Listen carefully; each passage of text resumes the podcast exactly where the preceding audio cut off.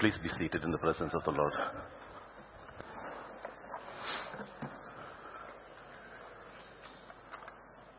I'm rejoicing. Are you? I thank God for the leadership and the council members to be sensitive to God. Today's worship and today's word, while I was sitting down there, I knew God, it has to be you. It has to be you. God confirms His word. Amen? Because I've titled today's message as Know who you are in Christ. Know who you are in Christ. In, two, in 2014 and 15, we went through the book of James. We did a word study on the book of James. And I've decided for 2016 and 17, God willing, if we are still here, I want to do a book study on the book of Ephesians. So we are going to run through the book of Ephesians for these two years maybe. And looking at it and seeing, know who you are in Christ and seeing the first song come out, because we are more than conquerors. We are more than conquerors. Amen? And that's very true. But before I can get to my message, I want to thank the pastoral team, the leaders, and all of you for praying for us last Friday. God is an awesome God. Amen? He is an awesome God.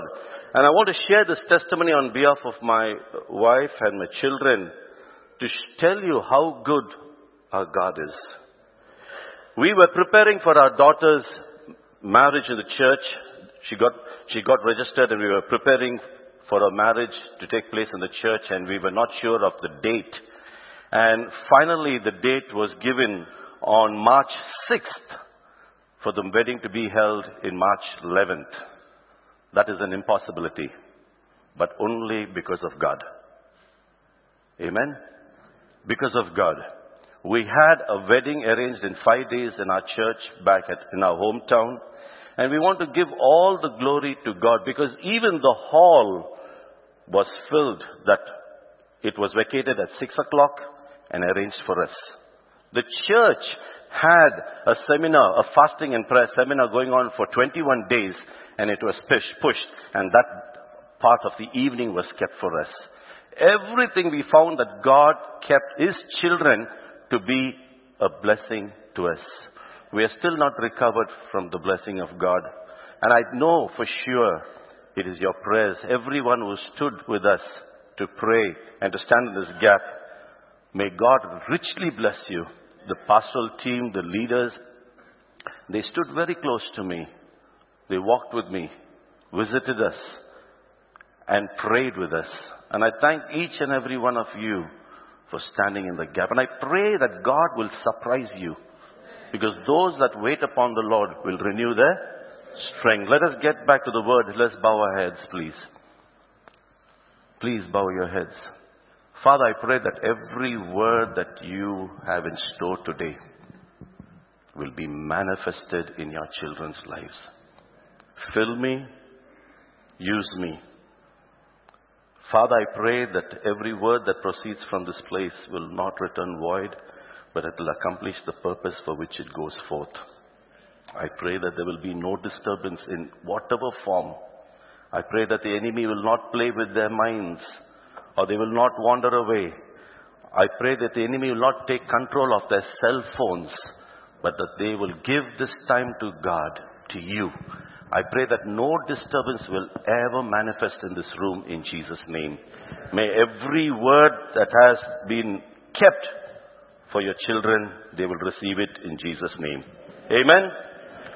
Let's get to the Word of God. I want to give an introduction to the book of Ephesians to you, so I've titled today's introduction as Know Who You Are in Christ.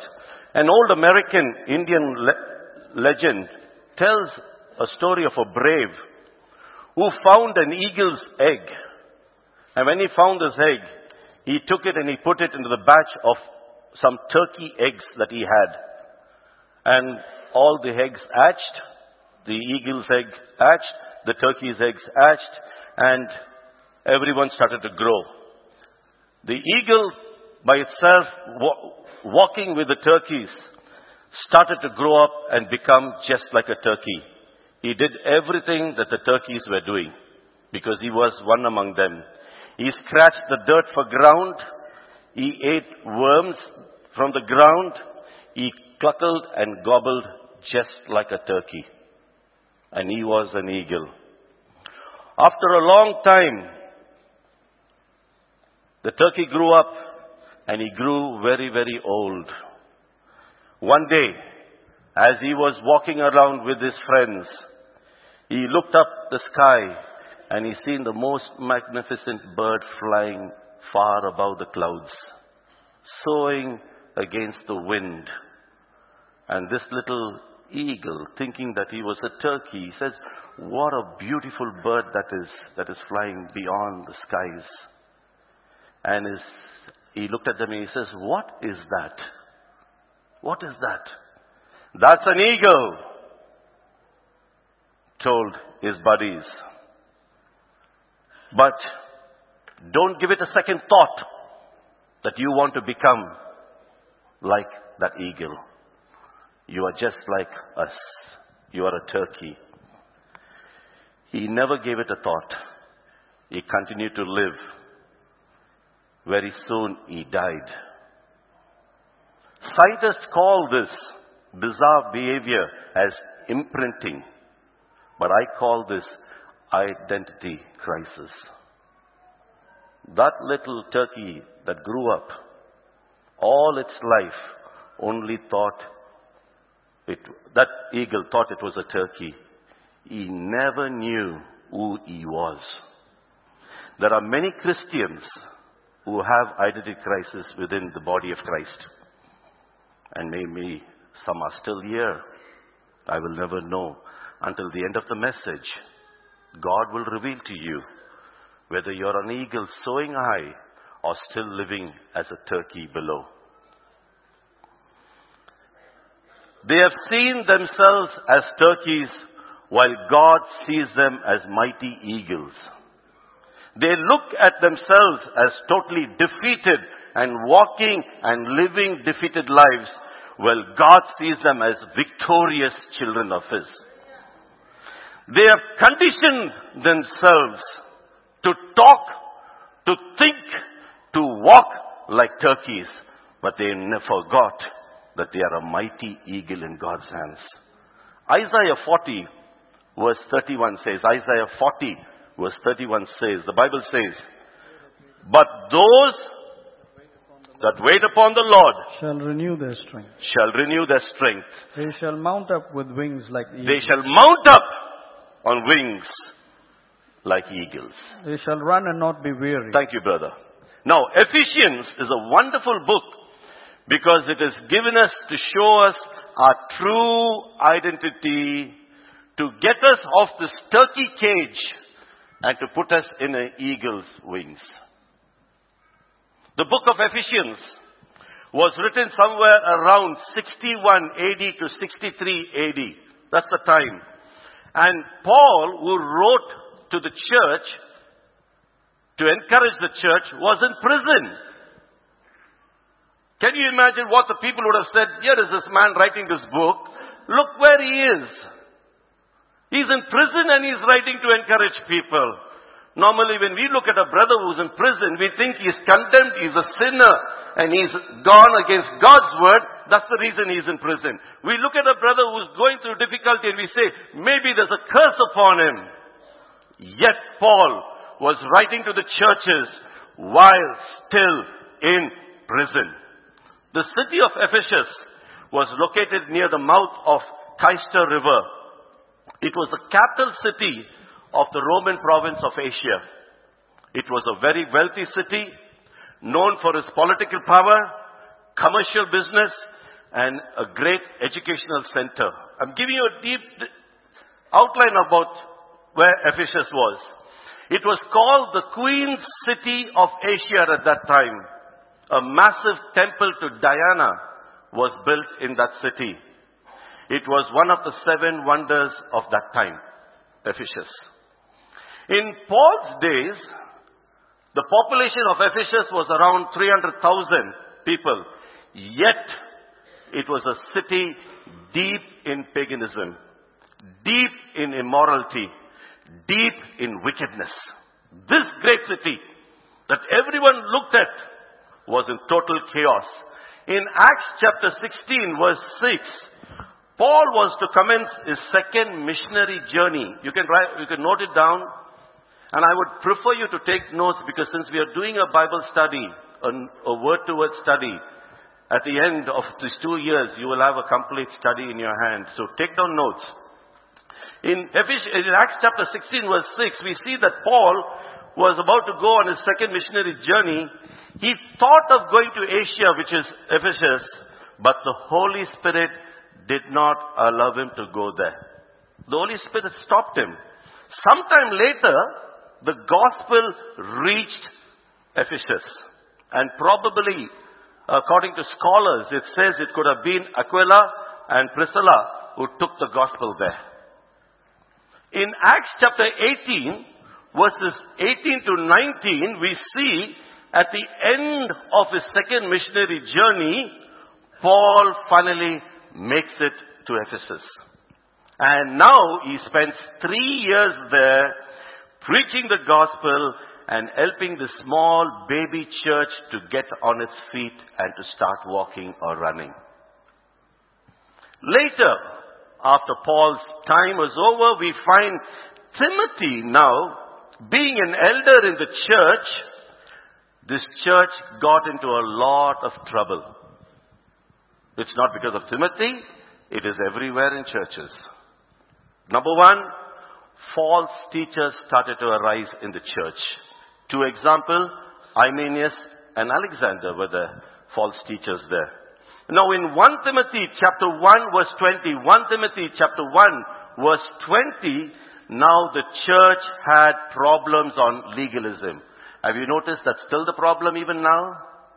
It's everywhere. Legalism is number one within the churches. False doctrine.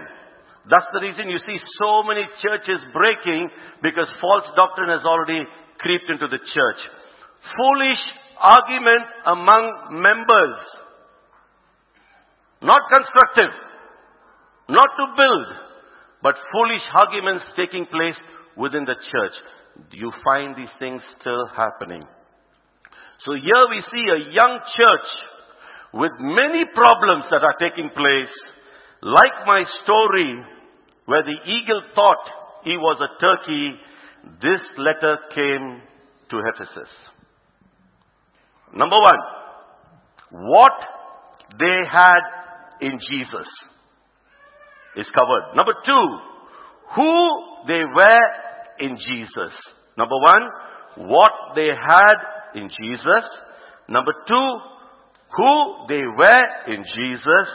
And number three, how to spend what they possessed in Jesus. Now, as you know, God utilizes many metaphors to describe His people. God has always used metaphors to describe His people. He calls us the bride, number one. Number two, He calls us a family. Number three, He calls us a household. Number four, He calls us a kingdom. Number five, He calls us a flock. Number six, He calls us the vine or the branches. Number seven, He calls us a building. And now when Paul starts to write, Paul introduces the idea that the church is also a body. Paul says the church is the body of Christ. Let us now take our reading. We will turn to Ephesians chapter 1. We will read from verses 1 to 6 and study the word. Ephesians 1. I, Paul, an apostle of Jesus Christ by the will of God, to the saints and to who are also fa- who are also faithful in Christ Jesus, grace be unto you and peace from our God and Father of our Lord Jesus Christ. Wait one minute, brother. Now, you see verse 3? Did you see this verse come up just before the message? God has already confirmed it. So we know that this word that is coming to you is from above. I, I earnestly beg you in the name of Jesus, get out of your sleeping mood. Get out of it. Can you believe I can see your brother sleeping right now? I'm not even five minutes in my message. Don't let the enemy make you sleep. You have a long journey to do that. Let it not be today in Jesus' name. Blessed be God and Father of our Lord Jesus Christ, who has blessed us in, in us in Christ in every spiritual blessing Amen. Mm. in heavenly places, even as he has chosen us in him before the foundations of the world, that we should be holy and blameless before him. He destined us in love to be his sons through Christ Jesus, according to his purpose and his will, to praise of it, to praise, to the praise of his glory and grace which is, which has freely bestowed upon us in the beloved. Amen. In this opening passage, we quickly learn four truths we are going to learn today. Number one, the first truth is, we are saintly people. Number one. And that is taken from verse 1 and 2. We are saintly people. Paul begins to identify himself, number one, as an apostle of Christ by the, by the will of God. Paul first identifies, he says, I am an apostle of Christ by the will of God. The word apostle means the one who is sent. The one who is sent. He was an apostle by the will of God. Paul did not become an apostle because of his education. He didn't become apostle because of his personality or because of his good looks. Do you know Paul was not a good looking man itself? He didn't become apostle because of that. God chose Paul to be an apostle. Paul was not trying to elevate himself above all the other believers when he said this, or above all the other disciples while he said this. He was just wanted the church to know his credibility in Christ. His authority as an apostle was through the Lord Jesus Christ by the will of God. There are many people that appoint themselves as Bishop Claudy, Pastor Claudy, Prophet Claudy. Just because they belong to a certain organization, they call, they call themselves prophet and priest and bishops. Or just because they've gone through some type of education, college, they call themselves a prophet and a priest. And now it's very prevalent in the churches now. Can you see the chaos that is taking place? If one brother is angry with somebody, he'll call five, he says, okay, you're a good swindler, you become accountant. You talk too much. You become, you, uh, you become the, uh, the preacher. I know little of the word of God. I'll take pastor position. They begin a church. Everywhere. But, brethren, one must receive his calling from the Lord Jesus Christ only through the will of God. If you're getting a calling, if somebody calls and tells you, can you become Bishop Claudy? You'll say, wait, I have to hear from God first. Amen? We need to ask ourselves a question. I want you to do me a favor. This is, I'm led by the, by the Holy Spirit to do this. I want you to bow your heads for just one minute while I'm going to ask you certain questions. Please. Let us do this according to what the Lord wants today. I want you to just bow your heads. Please don't look at me. There are some searching questions that I would like to ask all of us, including myself.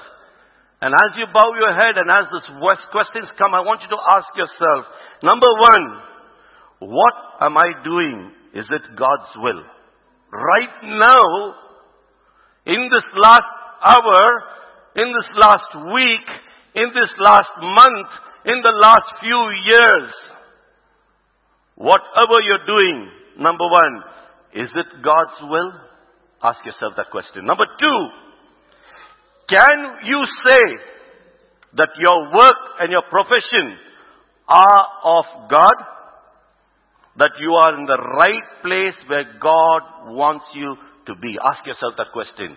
Please, please don't look at me. Please don't look at me. You're going to make a commitment because many of you are wondering where you are. And ask yourself, am I in the right place where God wants me to be?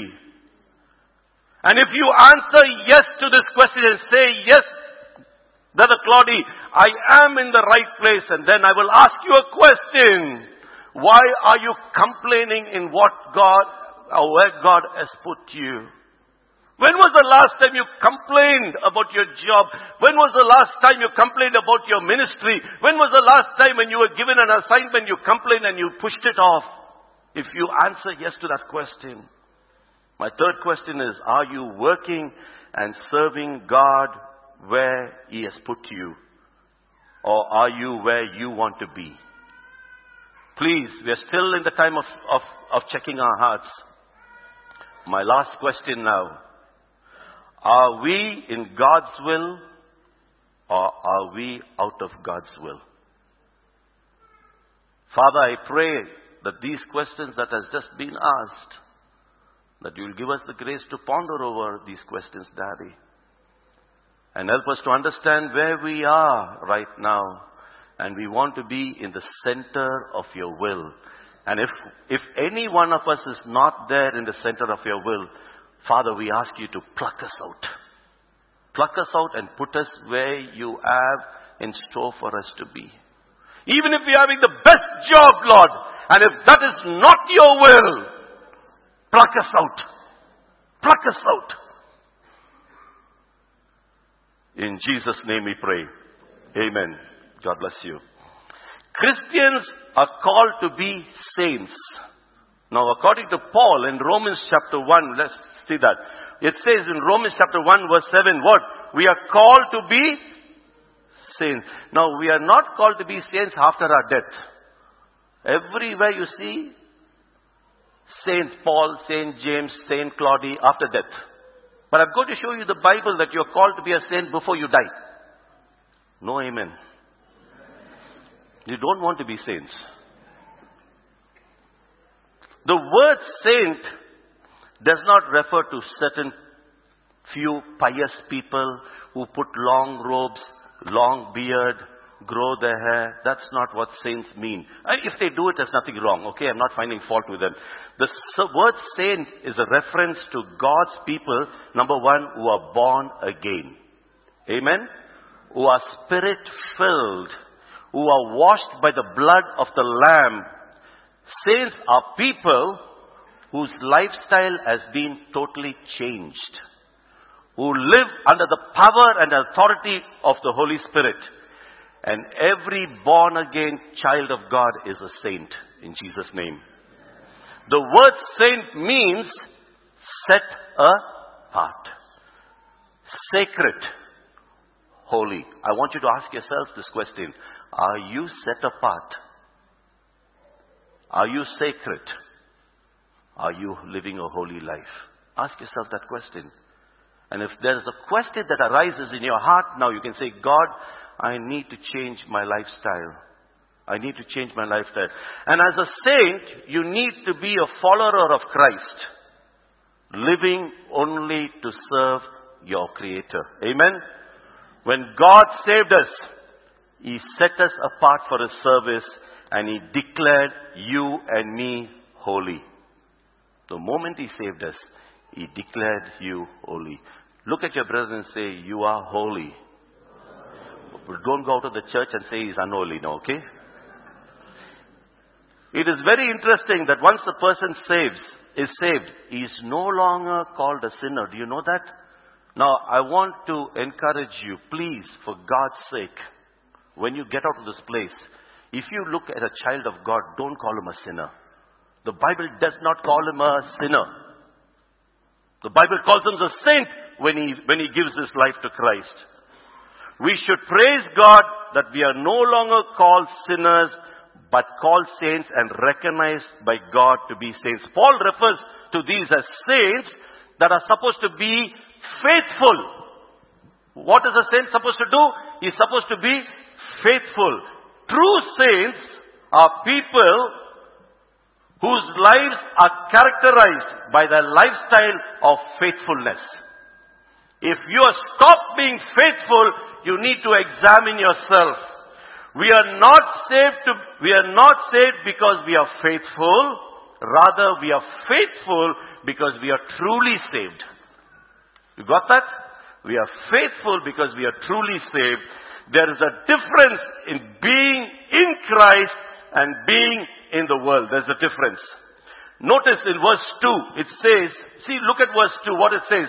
In, in In Christ. You see that? This phrase or a similar to this, there are 15 times mentioned in the book of Ephesians. This means that who we are, what we possess, and the position we occupy as Christians is a direct, uh, it's a direct result of our relationship or our position in Christ. Amen. Jesus said that we are in the world, but we are not of the world. We are from above. You were born by earthly parents in this world, but you are reborn by your heavenly Father for a citizenship, citizenship to heaven. Amen. There are Christians. Therefore, we have to understand the first thing that I am in Christ. As citizens of heaven, God has given us two things as citizens of heaven. Do you know what that is? Grace and peace. No matter what you're going through, God gives you the grace and He'll give you the peace to go through the situation till you reach heaven. Amen? Let us read verse 3 quickly.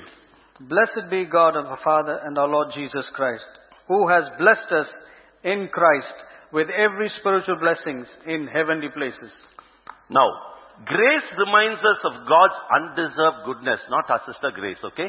God's grace, okay, reminds us of our undeserved goodness and favor. We, you, do you know that we deserve nothing? We don't deserve it. It is only the grace of God that we are who we are, we are what we are. Amen? My second point, we are blessed. Verse 3 says, God has blessed us with, with all. If you have that in your Bible, please underline it. With all spiritual blessing in heavenly place. Where? In, you see that? Not little, not ten, but in all spiritual blessing. The word blessed is proclaimed a message of praise of God's goodness. Paul begins his list of blessing by saying, Blessed be the God and Father of our Lord Jesus Christ. Jesus said in Matthew 19 verse 17, Matthew 19 verse 17, he says, No one is good except God. No one is good except God. Because God is good, you know what we are supposed to do? We are supposed to sing praises and worship Him because He's a good God. Amen? And that's the reason, you know, when we know our God is a good God, we are, able, we are able to sing that song, Bless the Lord, oh my soul, Oh, my soul. Bless His holy name. Sing like never before. Oh, my soul. Worship His holy name. Amen. And we can continue to sing, How great is our God. Sing with me, how great Amen. Is our God. And Amen. Is our God. Because God is good, our soul is able to sing. And we saw that song today. It was, it was sung. Because God is good, our soul is able to rejoice in Him. And we are able to say, God, you are a good God. You are a wonderful God. You are a prayer answering God because our God is good. Now, because of our God's goodness, He has blessed us with all spiritual blessing. In Psalms 37, verse 25, Psalms 37, verse 25, the Bible says, I have not seen the righteous forsaken. N- Mm.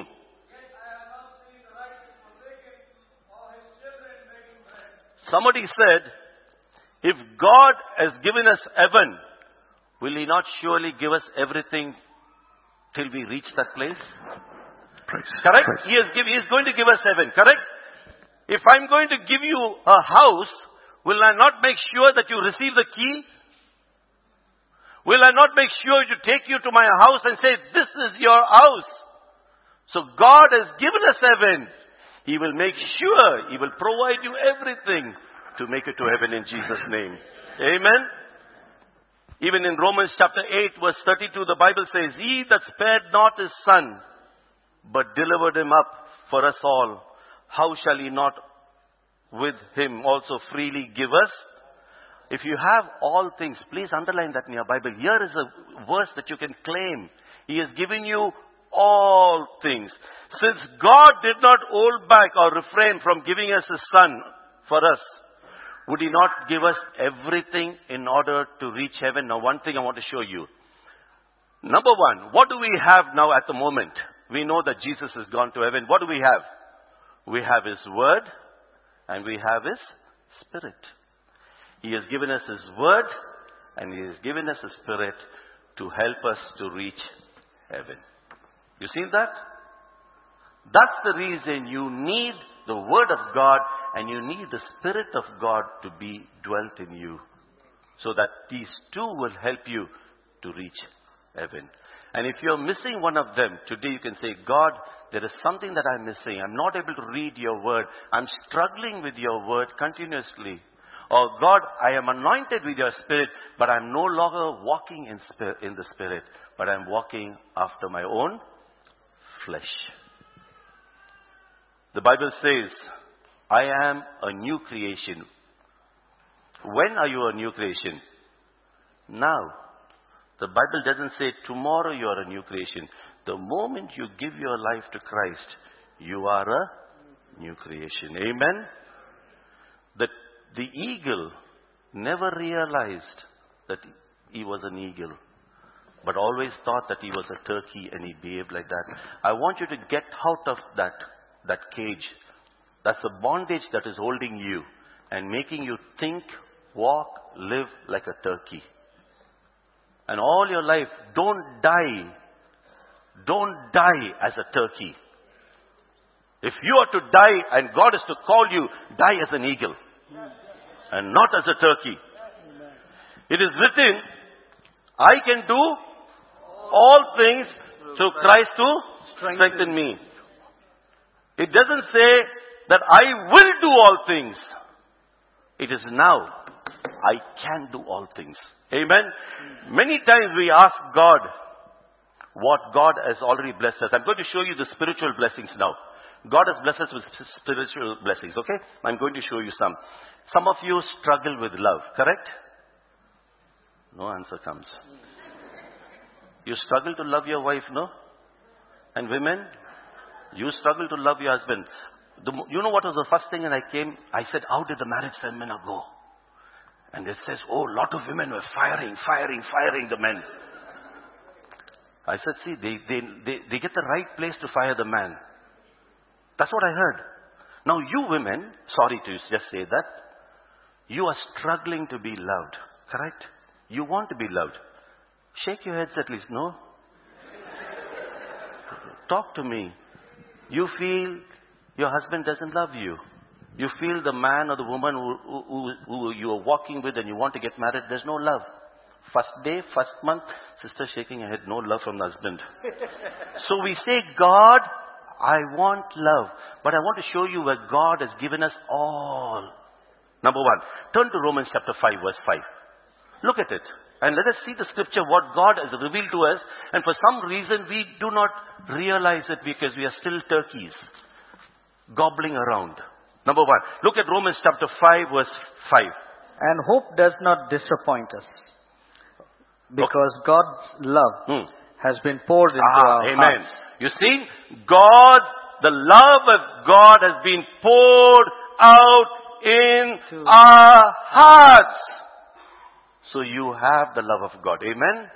So today when you go and you, as you're driving with your husband, you can tell him, I love you with the love of the Lord.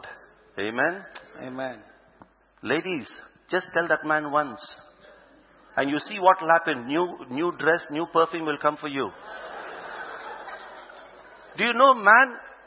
I, let me share, this is truth. Many men feel that they are not loved. Many men feel that they are not loved. When was, okay, let me ask you a question. When was the last time you told your husband you love him? Maybe because of the seminar. Did it happen, Pastor? Ah, okay. Before the seminar, did you ever tell your husband you loved him? When, okay, let me ask you a question. When was the last time you held your husband's hand? Maybe just to climb the step you've caught his hand. True. When was the last time? To wives, I want to ask you this question. To husbands, I want to ask you this question. Even children are here. When was the last time you hugged your husband or your wife before you slept? And you asked God, give me love. God says, I've given you that love. Jesus embraces us while we are still sinners. You want your husband to be right, you want your wife to be right, and then you will hug him. But Jesus says, Come unto me, all who are labor and heavy laden. I will hug you. He died while we were still sinners. While we were wretched. While we were doing the worst things. He hung on the cross for you and me. How much more you should do it for your husband or your wife or your children. Number one, we ask God for peace. God, no peace after I marrying this man. I don't know how to spell peace also. I can spell pieces from peace. Only pieces are coming in my life, no peace. But I want to show you what, what, what the Lord says. See, look at it. Go to John chapter 14 verse 27. Quickly, let us see. Let us see God's word. John chapter 14 verse 27. Peace. Peace I leave unto you. One minute. Did he say I will give it later? See, that's God's word. Let us, let us claim God's word. It says, peace I leave with you. with you. When he was leaving, he gave us peace. He lavished peace on you and me. And he says what? My peace I give to you. So if you're struggling and you have no peace, the Bible has given you a promise. I have given you my peace, no matter what your boat is going through. No matter there are tides, no matter there is wind, no matter there is sickness, no matter you're, they've told that you're going to die in 24 hours, but you still have the peace of God, knowing that you're going to be in heaven when you close your eyes here. Amen. No situation, no circumstances can rob your peace from you in Jesus' name. No matter what you're going in your family life, no matter what you're going in your job, Hallelujah. God has given you the peace that overcomes every problem in your life in Jesus' name. Amen. That's the assurity you and I have in Hallelujah. Christ Jesus. His peace, His peace, His peace. And the world cannot rob it from you in Jesus' name. Amen. You say, you have never had joy. After that man come, you're, you're gone to pieces and there's no joy in your marriage. Do you know? Many people say that. If I'm, if the pastoral team is to go to sit with each of you, you will say, brother, pastor, my joy is gone. But God says, even in all situations, in all circumstances, I will give you my joy. Even though you're drowning and you know this is your last breath, still you will have the joy of the Lord in Jesus' name. Let us look at a scripture to see where joy is given. John chapter 15 verse 11. John These things have I spoken unto you, yes. that my joy One may minute, be one filled minute, in you. Whose joy? My joy. Christ has promised to give you His joy, not your wife's joy, Hmm. not Sister Joyce also. Okay? He's going to give you His joy. Because if you take my joy or my, my wife's joy, it will not last. But if you take the joy of Christ, it will last for eternity in Jesus' name. Amen. Amen? He'll give you His joy and He'll give you His Peace. happiness and His peace. Now, many of you are praying for wealth, correct? Nobody's saying yes. If you don't answer, your wealth will go away. Be careful. I'm warning you. You all want to be wealthy, correct? Ah, let us go to Deuteronomy chapter 8 and see. God says, I will give you wealth.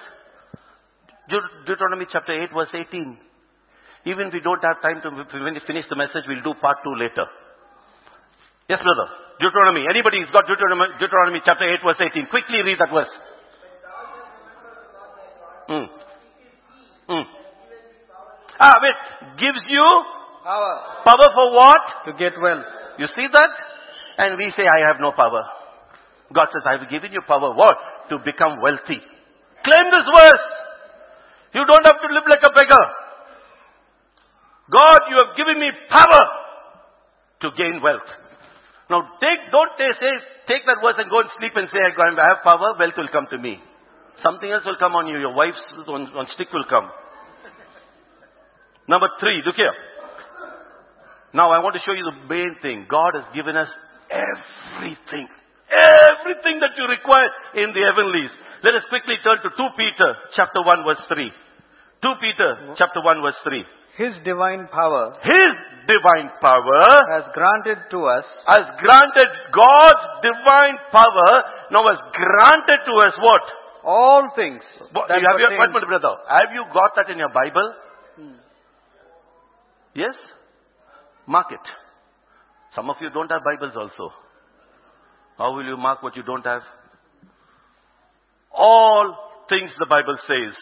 That, that pertains, pertains to life and Ah. godliness. see, now those things are not for lustfulness, to life and godliness. So when you get wealth, remember to live godly. Don't live like the heathens. Mm. That's the secret of it. If you get wealth and you live like your neighbor who's beside you, you're in trouble. The Bible says to pertain to life and Godliness. godliness. Now, wait.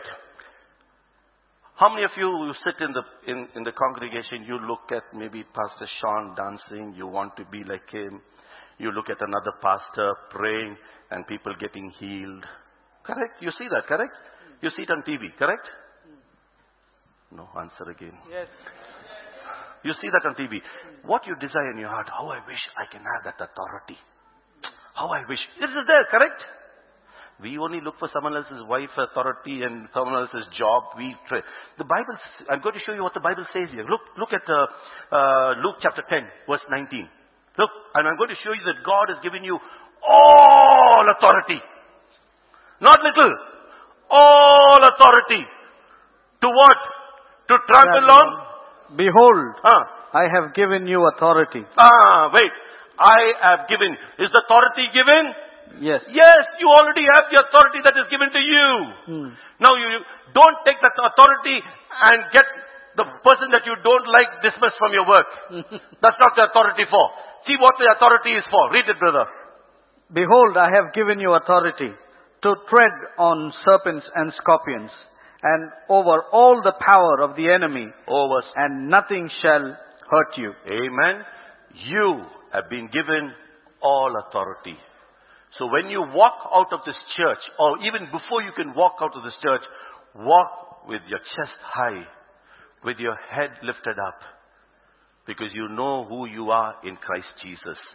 All authority that is in heaven, everything is yours in Jesus' name. All you have to do is say it and it will be yours in Jesus' name. Authority to trample over snakes and scorpions, not authority to get the wrong things from someone else. We take the authority and want something else from someone else. Now, Ephesians 2 verse 6. It says that And God has already, raised us up with him. God has already raised us, Up with him. where? To, And made us to sit with him in heavenly places now where are you seated? in Christ Jesus. Yearn and bread of life. In the, in the spiritual realm, In heavenly places. So that's the reason Christ. you be careful what you speak. You be careful what you hear. You be careful what you think. Because you are seated with the King of Kings and the Lord of Lords. So you're supposed to behave like a prince and princess of Christ. We are seated in heavenly, but we are thinking earthly. The enemy has played with our minds. Even though we are seated in the heavenly realms, but we are walking as turkeys.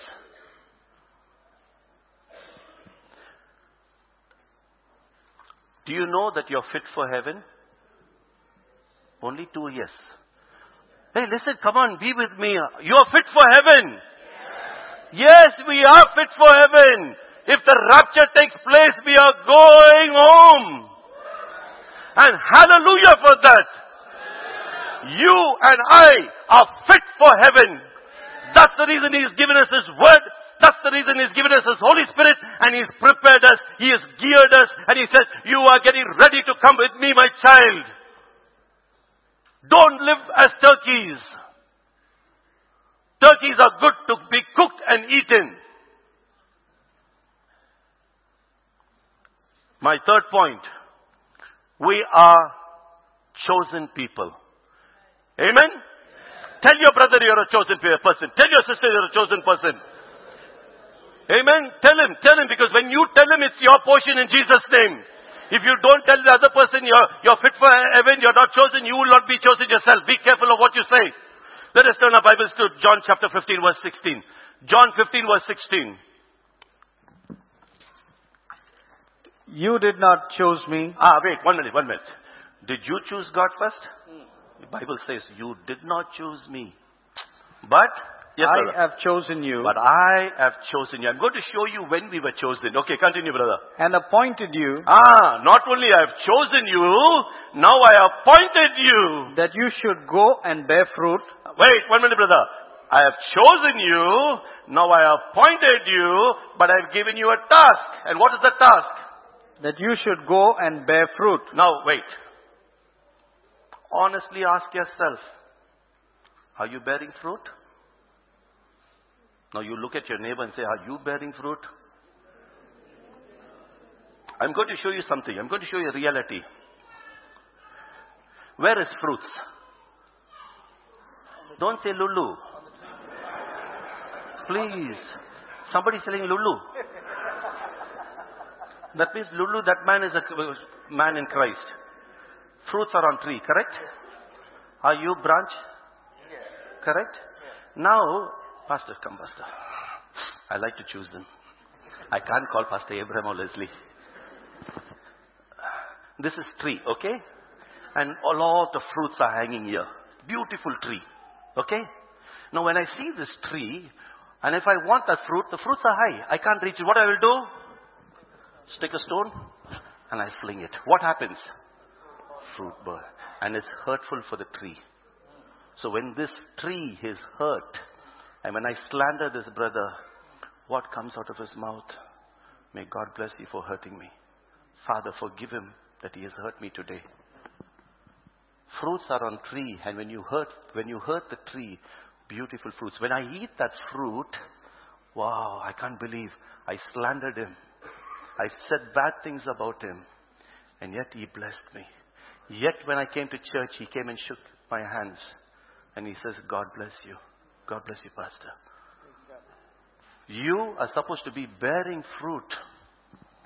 And that fruit is supposed to be sweet so that when I throw a stone at you, you will smile back and say, God bless you. But what do we do in return?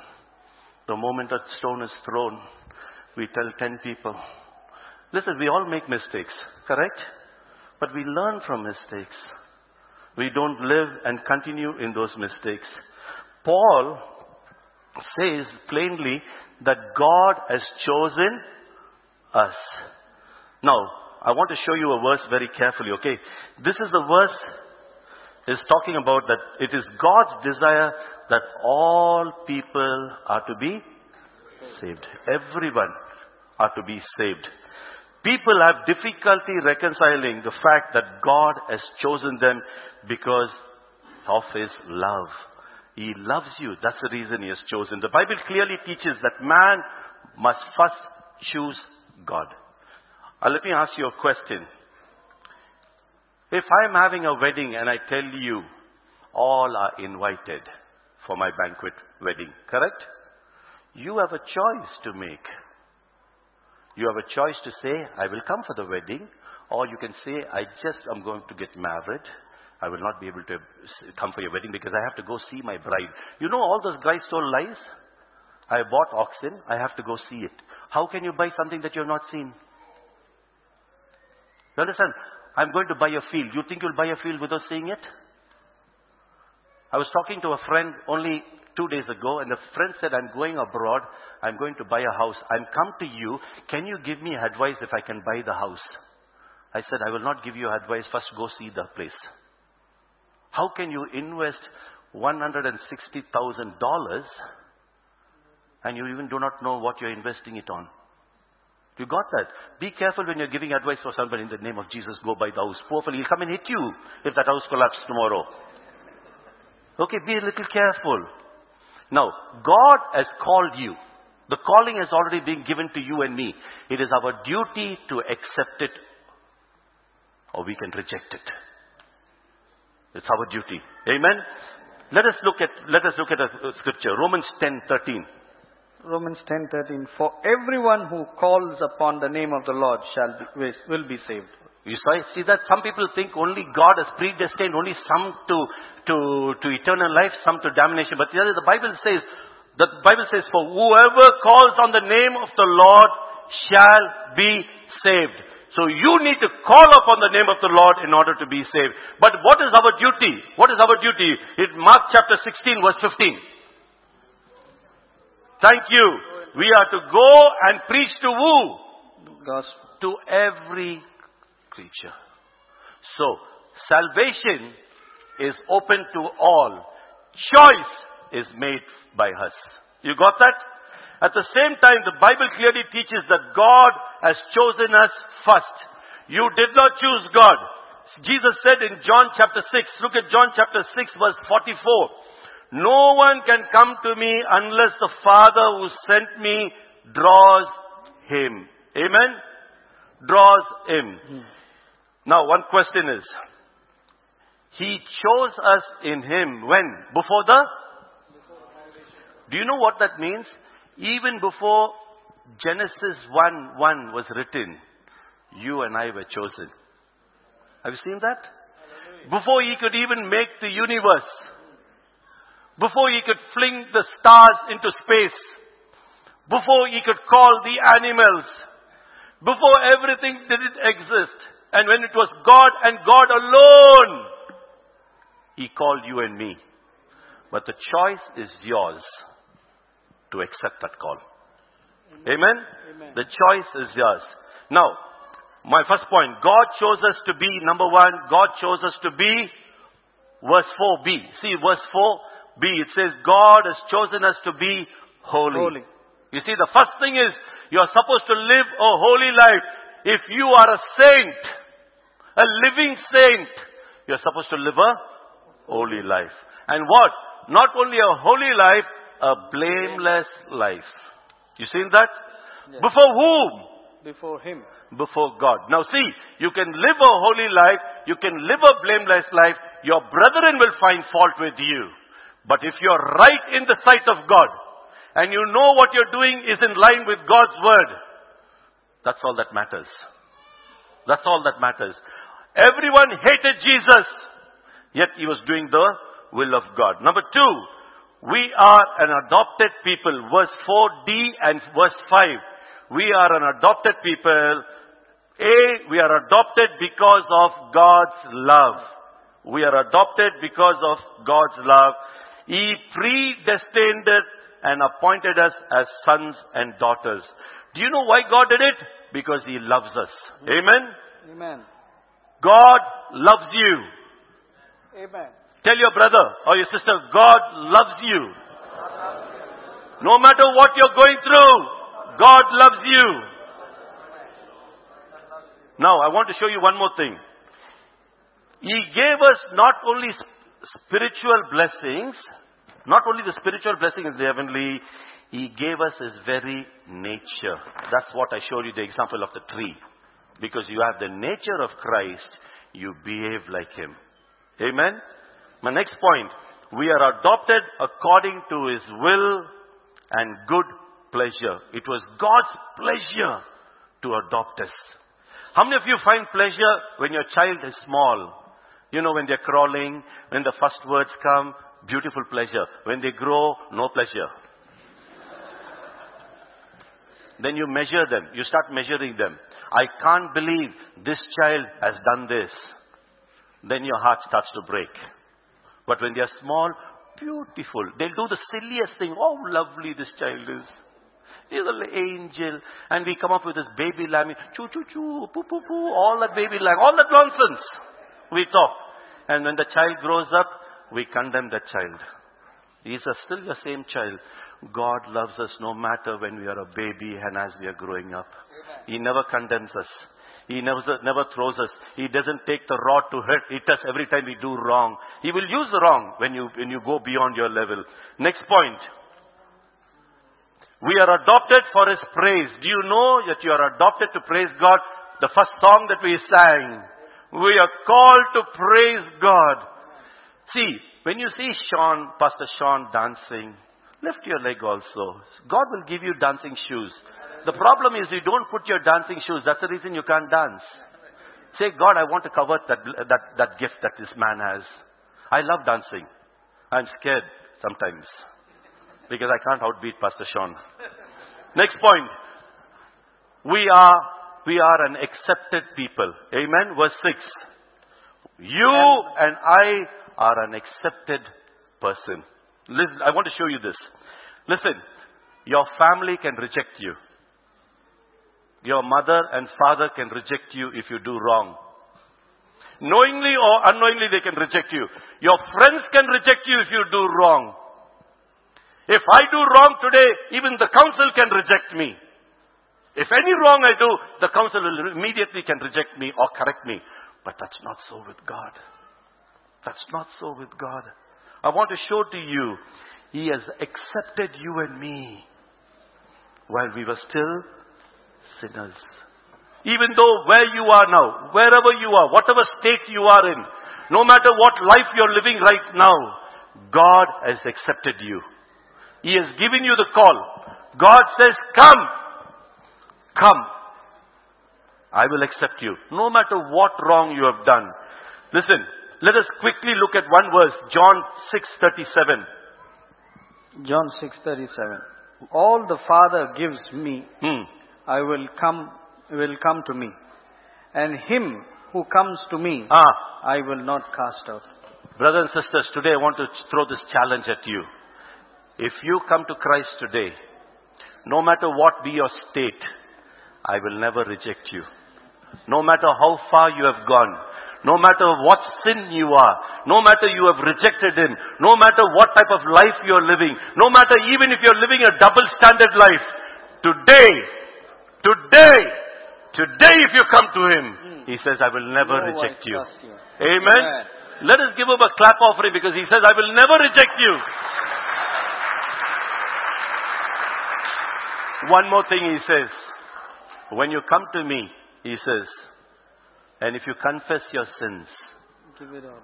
and if you confess your sins, I am a faithful God.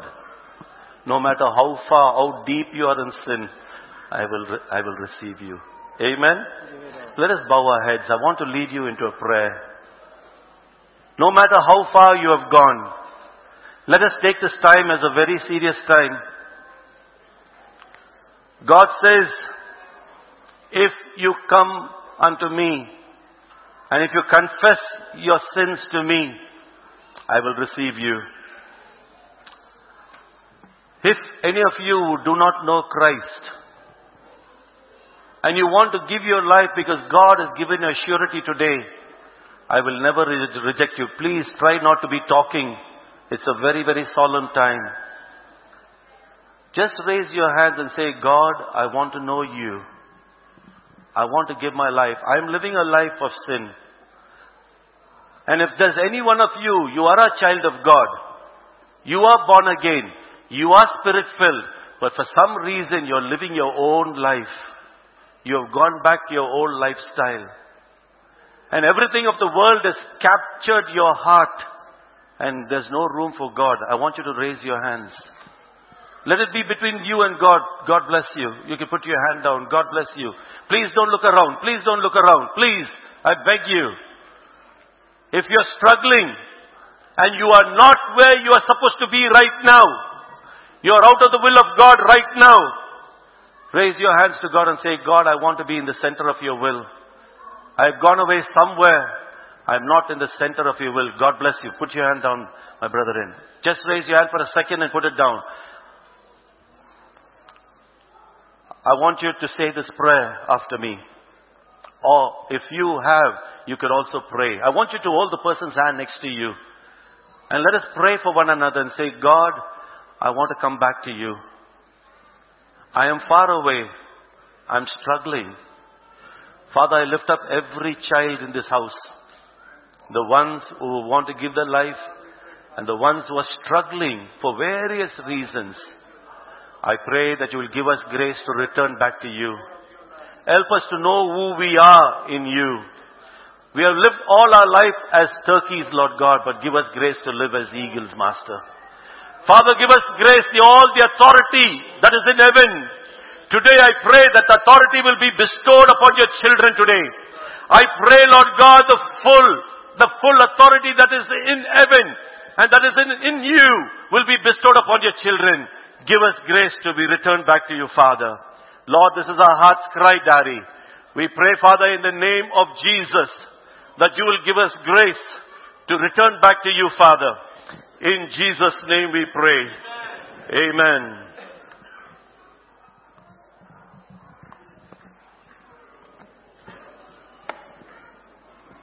Shall we stand up as we bring the service to a close? But I still want you to think on the words you have just heard over the last 45 minutes or so. And I want you to continue on that thought. Do you know who you are in Christ? That's the question we started with. Do you know who you are in Christ? Or are you struggling with an identity crisis?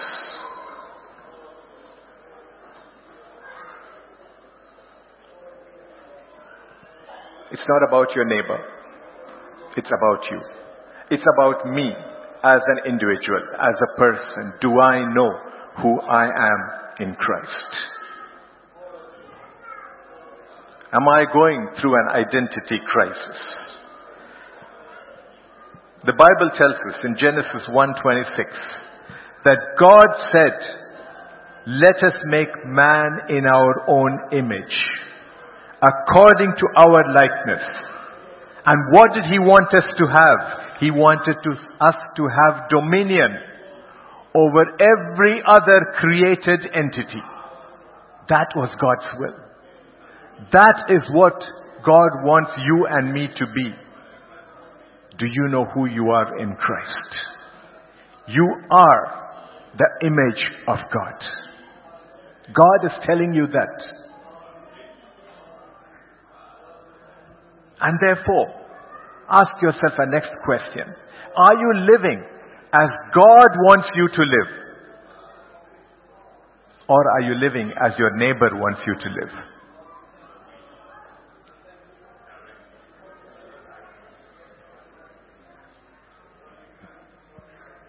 Remember, you are a saintly people. You are a blessed people. You are a chosen people. And you are an adopted people. That's what we learned today. Go back to Ephesians chapter 1 verses 1 and 6. 1 to 6. Study them again. Get into the word. Understand who you are in Christ. Father God, we want to say thank you, Lord. Thank you, Father God, for reminding us of our identity, Lord Father. We are not in any identity crisis, Lord Father. Thank you, Lord, that you have reminded us again that we are your children, created in your image, created to have dominion over every other creation of yours, Lord Father. Father God, I pray, Lord, that every one of us will recognize that authority that you have given us, Lord. Will recognize that kingship that we have when we have been adopted as your children, Lord. Father God, I pray, Lord, that we will live lives of victory, Lord Father. That we will not be defeated people, Lord Father. Thank you, Lord. Thank you, Father, for your son who you have used this day, Lord Father, for bringing your word across to us and for reminding us who we are, Lord. We ask, Lord, that your anointing continue to be poured upon him as he teaches us from your word, Lord Father. Father God, we ask for your blessings on him and his family, Lord Father, that you will continue to be with them, minister unto them, Lord. Father God, we commit each one of us into your hands, Lord Father. You have taught us this day, Lord Father. Father God, I pray, Lord, that those words that you have taught us will ring in our minds as we step out, Lord Father. We thank you, we praise you. For in Jesus' name we pray. Amen. Let's share the grace. May the grace of our Lord Jesus Christ, the love of God, the fellowship of the Holy Spirit be with us now and forevermore. Amen. Surely goodness and mercy shall follow us all the days of our lives, and we shall dwell in the house of the Lord forever and ever. Amen.